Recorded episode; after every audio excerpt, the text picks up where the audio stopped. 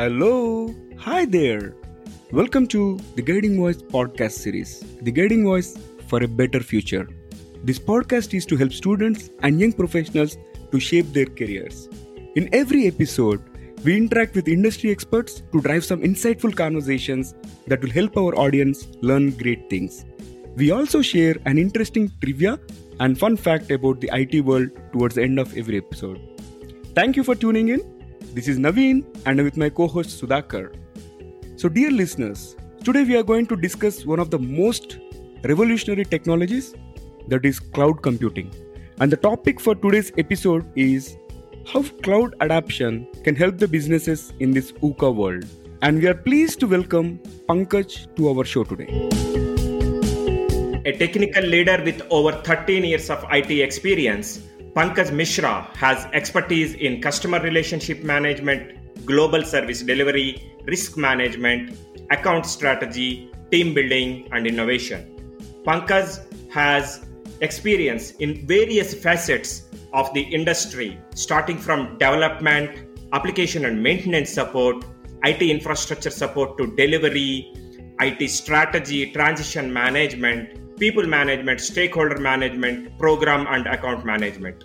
Pankaj has proven record of identifying and executing areas for innovation and automation of IT operations, cloud managed services, analytical services. He is passionate about inspiring, educating, coaching, mentoring, leading, and empowering teams across the geographies.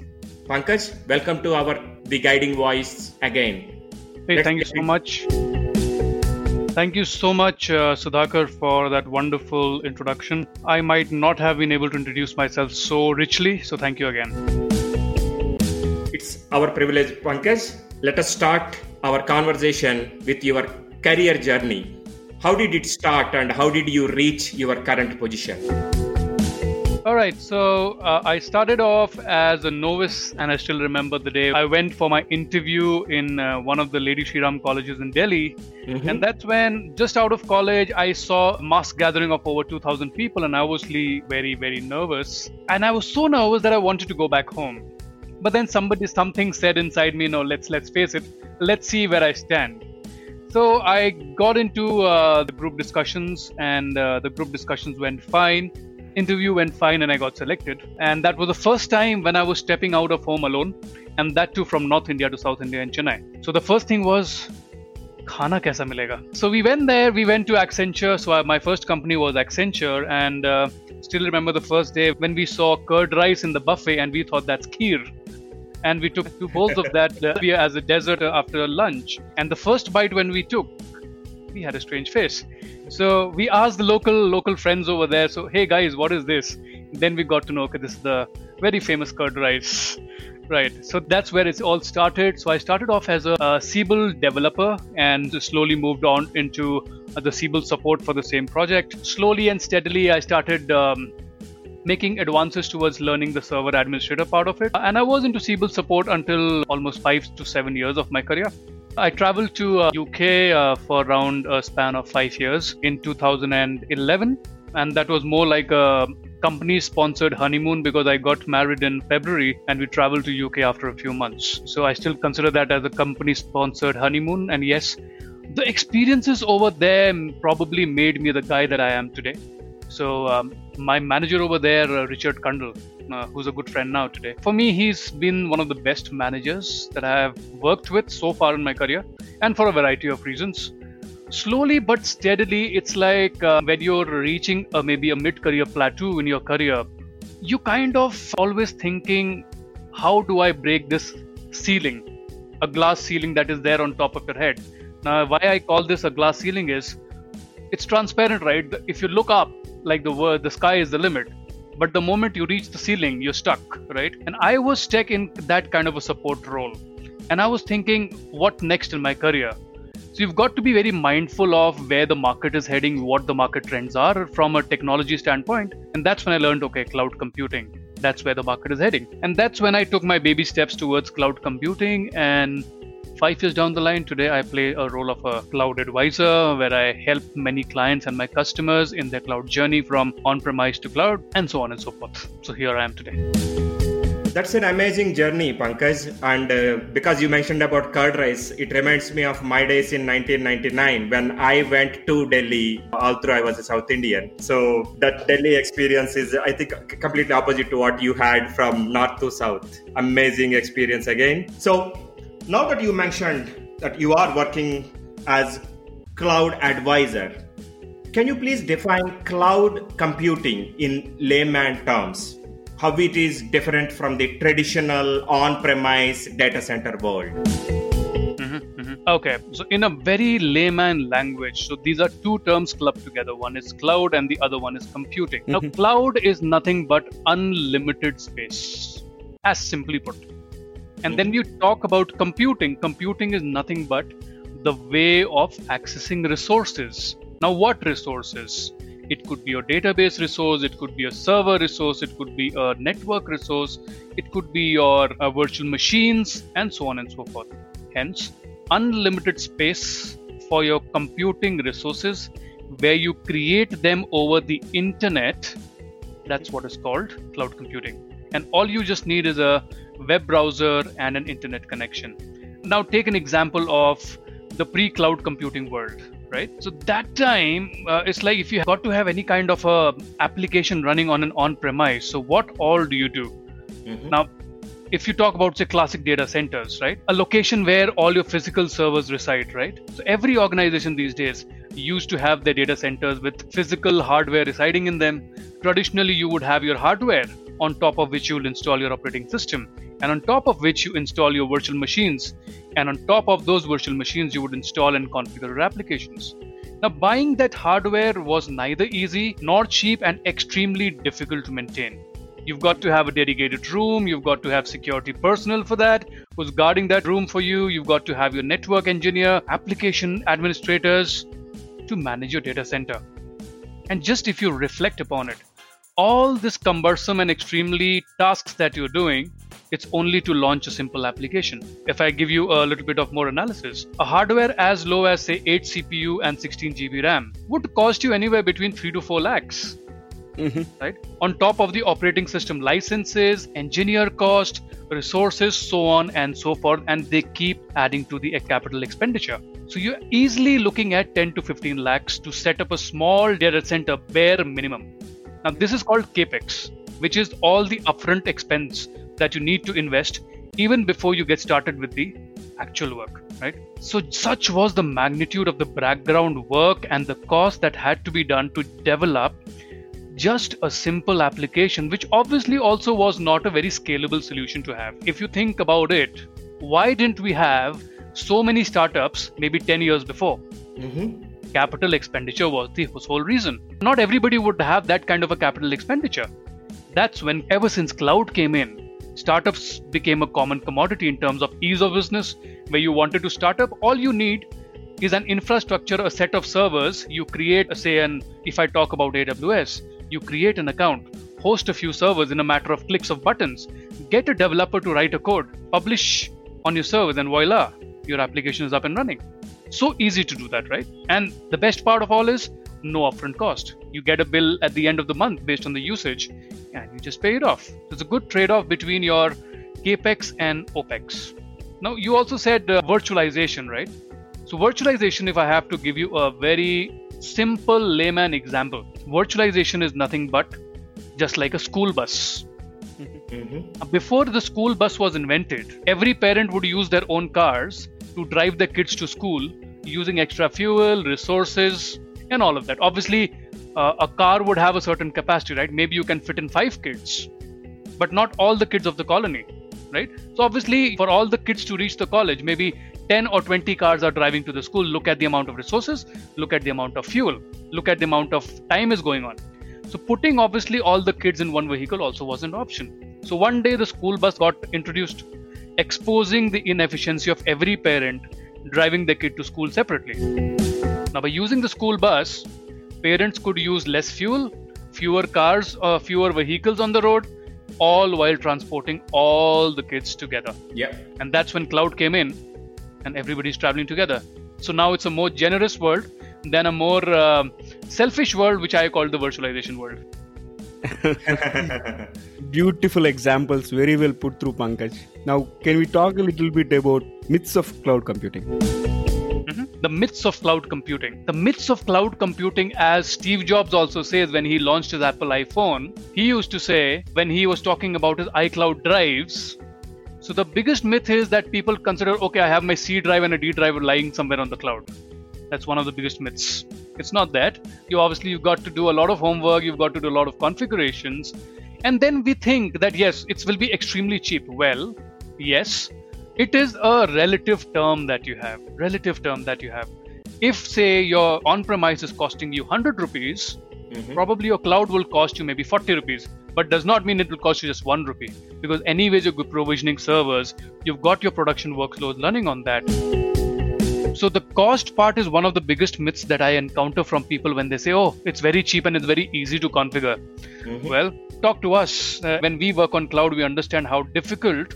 Yeah, I would not say it difficult, but it's definitely a quite an interesting job to configure everything on the cloud, which also has its own challenges, own kind of uh, issues. But yes, as compared to on-premise, I would certainly love to work on cloud any day that's cool. And now, when we talk about cloud computing, we often hear about as a service. We come across IaaS, PaaS, and SaaS. Can you throw some light around these words? Oh, absolutely. So, what is AIS? IaaS. So, that's infrastructure as a service. And then you have your SaaS, which is your software as a service. And then you've got your PaaS right? Which mm-hmm. is platform as a service. Again, let me give you an analogy. Okay, I, I love my analogies and examples, which makes it very easy for people to understand. Mm-hmm. Okay. So you say you have your own car. Mm-hmm. Right. And obviously, how do you own one? You first need to pay the entire car cost either through a loan or you pay the entire down payment.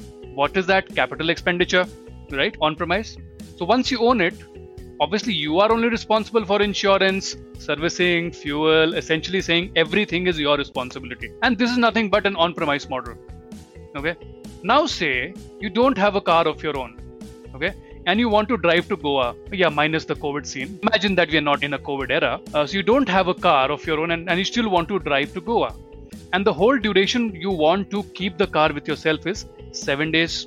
So what would you do? You would rent a car. What would you pay for? You only pay for the seven days of the rent.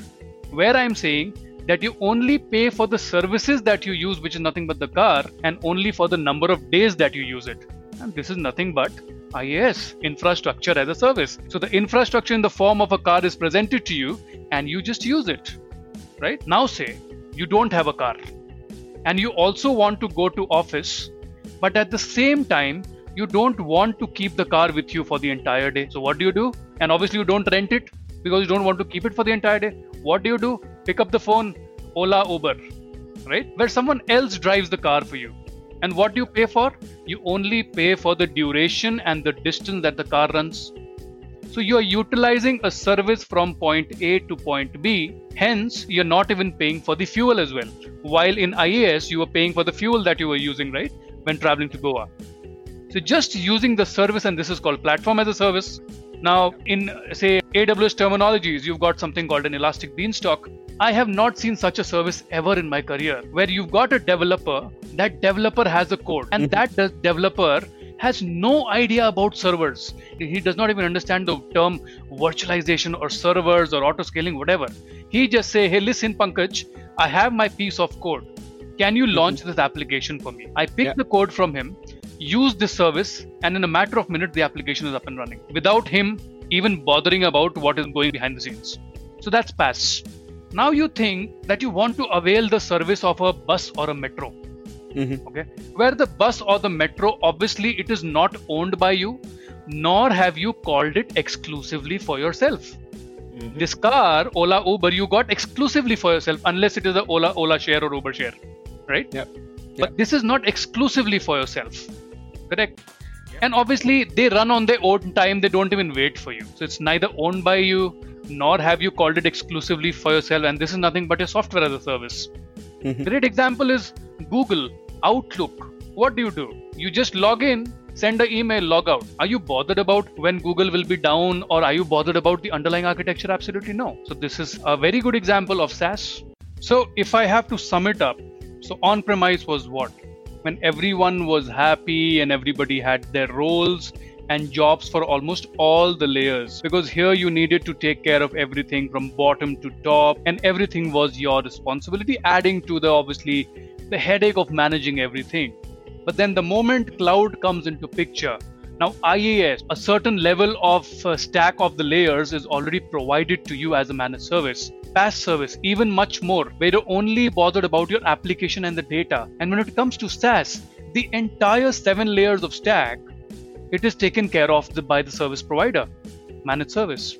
So only bothered about modernizing your applications and mobile apps, whatever it is. So yeah, that's the difference. Pankaj, great examples and easy to understand. You know, as of now, we generally hear about Amazon Web Services from Amazon, Azure from Microsoft, and GCP from Google being the three major cloud vendors in today's market. What should businesses or the organizations look before signing up or committing to a specific cloud provider? Now, the first thing that any business would want to move to any cloud as such, they need to ask themselves, why am I even moving towards cloud? Is it because I want to close my data center down and maybe build a new one, or I just want to maybe modernize my applications? based on all these information that you have you've got something called recovery point objective where businesses and the cloud vendor will discuss and come to an agreement okay how much of a data am i okay to lose in case anything goes wrong then comes your recovery time objective where again the vendor and the organization will come to terms wherein how much of a downtime am i okay to have so these are all business use cases when you go in kind of discussion with these cloud vendors. So, what I would really sum it up as that if you are okay with one cloud service provider, majorly and more often than not, all the service cloud providers would be having the same kind of services the only the terminologies change not much of a difference but then you would also want to look at okay what is the market cap of the organization we mm-hmm. obviously look at your gartner's quadrant reports who's leading AWS obviously has been the front runner for cloud infrastructure as a service for the 10th year this year. So, if, say, for example, my focus is that I want to modernize my infrastructure as a service as such, I would blindly go towards AWS. And that's my own opinion. Mm-hmm. People might differ. People might want to go with Azure, maybe they would want to go with Google. So, it's entirely what you want to go with. Now, also depends. Now, for example, all your software and the hardware layers, say, for example, these are Microsoft products right? It would obviously make sense to go with Microsoft Azure because then your OS can be just extended towards the cloud and you can take calls according to that. Yep. Wonderful insights. Pankaj, we have spoke a lot about the benefit that are being offered by various cloud providers and also the advantages of cloud computing in total. So what are the challenges that you see in cloud computing? See, one of the biggest challenges that we see is whenever we are talking about a cloud migration kind of a strategy, which is called the six R's strategy. Okay. Mm-hmm. So it's like rehost, refactor, replatform, retire, retain, and re-architecting. Now the biggest challenge is that, for example, you you have your legacy applications working on on-premise. Mm-hmm. For example, a Siebel CRM or an ERP kind of a solution. Mm-hmm. To move the entire stack from a legacy application to an on prem, that's when it requires a lot and lot of work in terms of integrations. You actually might want to move to a different product altogether, where maybe for a Siebel CRM you want to move to Salesforce.com, SFDC. So one of the biggest challenges how to move the legacy applications from on-prem to cloud. One of the also the bigger factor is where the first thing that obviously comes to mind is okay is my data secure we come across with a lot of clients and customers who are very particular about the data where they don't want their data to be leaving the data center of their country altogether. They don't want the data to be crossing the country borders. So that's when you come towards maybe a hybrid kind of a model where your data will be on your on-premise data center but maybe your front end application might move towards cloud. So these kind of uh, conversations with the clients at times become very challenging especially the clients, they have a very conservative about uh, embracing cloud as a platform. Yeah, so it's majorly to do with your uh, data and security, and obviously your legacy application. How would they function on cloud? So, Pankaj, changing the gears a bit here. What are your tips for students and young professionals that are aspiring to make it big, not necessarily in cloud uh, arena only, but in general in the industry and in their careers? The biggest advice that I always give to the student community is that setbacks and failures are okay, mm-hmm. silly laughs are okay, and asking for help is definitely okay. So always question yourself and always have that kid inside you ignited. Mm-hmm. A kid is a person who's a curiosity box. Never let that curiosity die. And the moment you get inside your organization, it's very important to know your company first of all. Every company will have a lot of portals, a lot of resources to know about your company. And obviously, that's not going to happen in a day. It evolves with a period of time. Once you get into a project, it's very easy to go into that cycle where okay you come at 9 o'clock you leave at 6 you've been given a job and you do the job and you come out of the job. But it's very very important to know your customer. What are the pain points of the customer? Are you reading between the lines? Because majority of the crowd you will find yeah i've got a job to do. I'll come at 9 o'clock and i'll leave at 6 i'll do my work. But how many of us take that extra stride to know the customer, to understand what the pain points are. Who are my competitors? Because it's often said that your customer will always have an eye on your competitors also. And if you are not keeping an eye on your competitors, mm-hmm. and the moment the customer finds an added value in your competitors, I really don't have to say what will happen next. So it's very important to know your company, your customer, and your competitor. Very important end with to want to be ambitious and to be successful is not enough unless you act. Everything goes for a toss if you don't act. Thank you so much for joining us today, Pankaj. We really appreciate you taking time and helping us and our audience go and talk about the current trending topic, which is cloud. It was indeed a great discussion on cloud computing. Totally my pleasure. Thank you for having me here. Thank you, Pankaj. Appreciate your time. Dear listeners, to know more about our speaker and the content, visit or follow us on social media. We are available on LinkedIn, Facebook, Insta, Twitter, Pinterest, and also on YouTube. Just search for The Guiding Voice and follow, like, subscribe to us, and also share within your network. Also, feel free to email us at the guiding voice for you. That is t-h-e-g-u-i-d-i-n-g-v-o-i-c-e 4 as a digit u at gmail.com or whatsapp us on india number 9494587 again it is india number 9494587 and we will be happy to collaborate with you. All right. So it brings us to the trivia segment of today's episode and today's trivia is about Wikipedia. So, you know, Wikipedia needs an army of anti-vandal bots. Mission of Wikipedia is to make knowledge freely available to anyone with access to the internet. However, anyone with internet access can also sign up and edit pages.